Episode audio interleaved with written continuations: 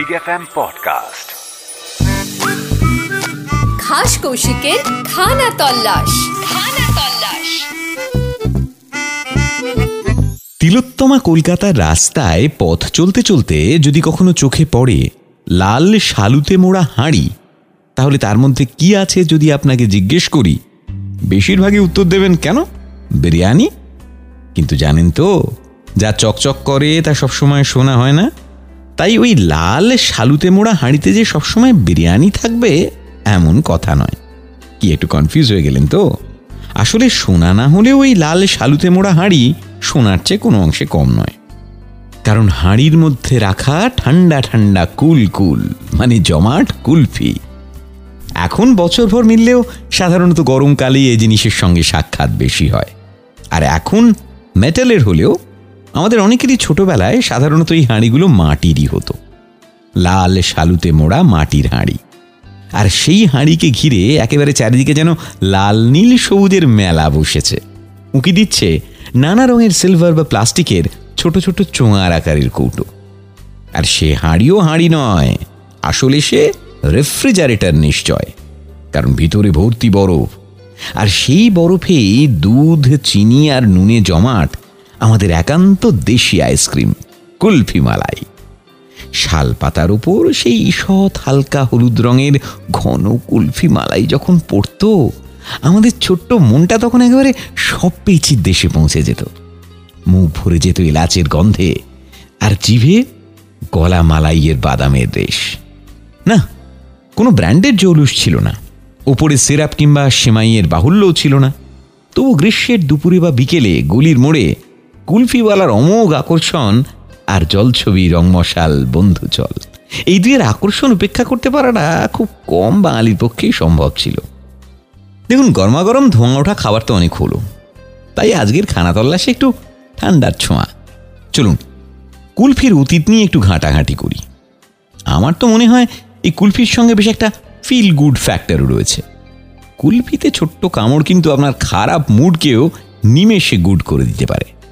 এই বঙ্গে কুলফি ভালোবাসেন না এমন মানুষ মেলা দুষ্কর। শোনা যায়, আমাদের দেশকে নানা সুস্বাদু খাবার যারা উপহার দিয়েছেন, সেই মুঘলরাই এই কুলফির সঙ্গেও আমাদের পরিচয় করিয়েছেন। কুলফি আসলে একটা উর্দু শব্দ। ফার্সি শব্দ কোফলি থেকে এসেছে কুলফি।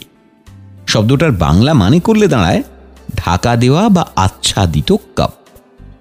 জনশ্রুতি যে চীনের তাং শাসনকালে ছশো আঠেরো থেকে নশো সাত খ্রিস্টাব্দের মধ্যে বরফের একরকম খাবার নাকি সে সময় রাজকন্যারা বেশ আয়েস করে খেতেন। বরফের সঙ্গে গরম দুধ, ময়দা এবং কর্পূর মেশানো হতো। এরপর ওই মিক্সচার একটা ধাতব টিউবে ভরে রেখে দেওয়া হতো মাটির নিচে। অনেক পরে ভারতেও নাকি এভাবেই তৈরি করা হতো কুলফি। আর এভাবেই রাজকন্যাদের জন্যে পছন্দের খাবার চলে আসে আম জনতার কাছে।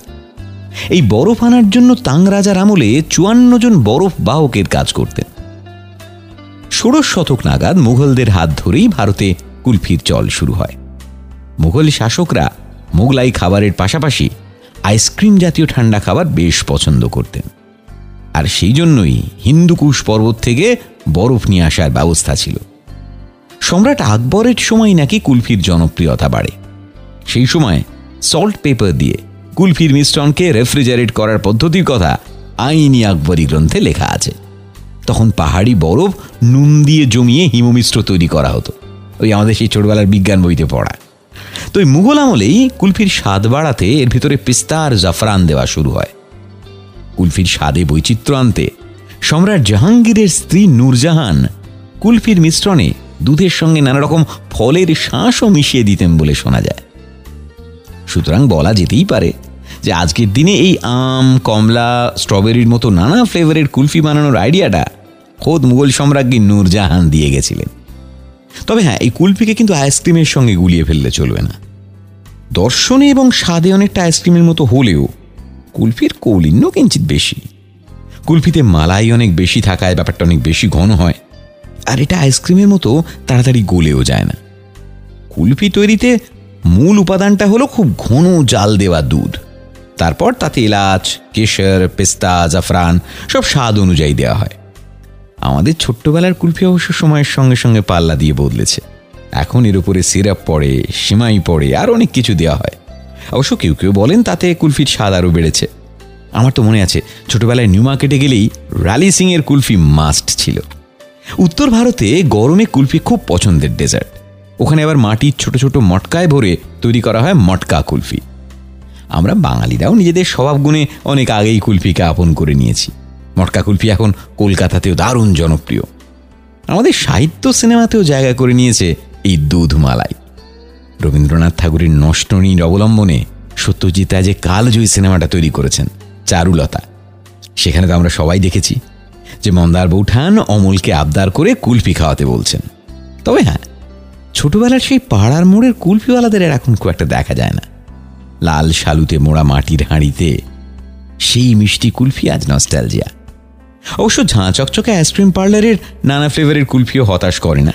তাই প্রাণ ভরে কুলফির স্বাদ নিন আর ঠান্ডার ভয়ে যারা মনে দুঃখ চেপে রেখে সযত্নে কুলফিকে এড়িয়ে চলেন, তাদের জন্য রইল একটা ছোট্ট টিপস শেষ বেলায় কুলফি খাওয়ার পর একটু নর্মাল টেম্পারেচারের জল খেয়ে নেবেন সঙ্গে সঙ্গে। দেখবেন আর যাই হোক গলা ব্যথা বা ঠান্ডা লাগাটা একেবারেই হবে না। ট্রাই করে দেখতে পারেন। খাস কৌশিকের এবারের এই কুল কুল খানা তল্লাশ আপাতত ফুরলো, তবে নোটে গাছ মুড়ল না। অন্য খানার তল্লাশি নিয়ে ফিরব শিগগির। Big F M Podcast.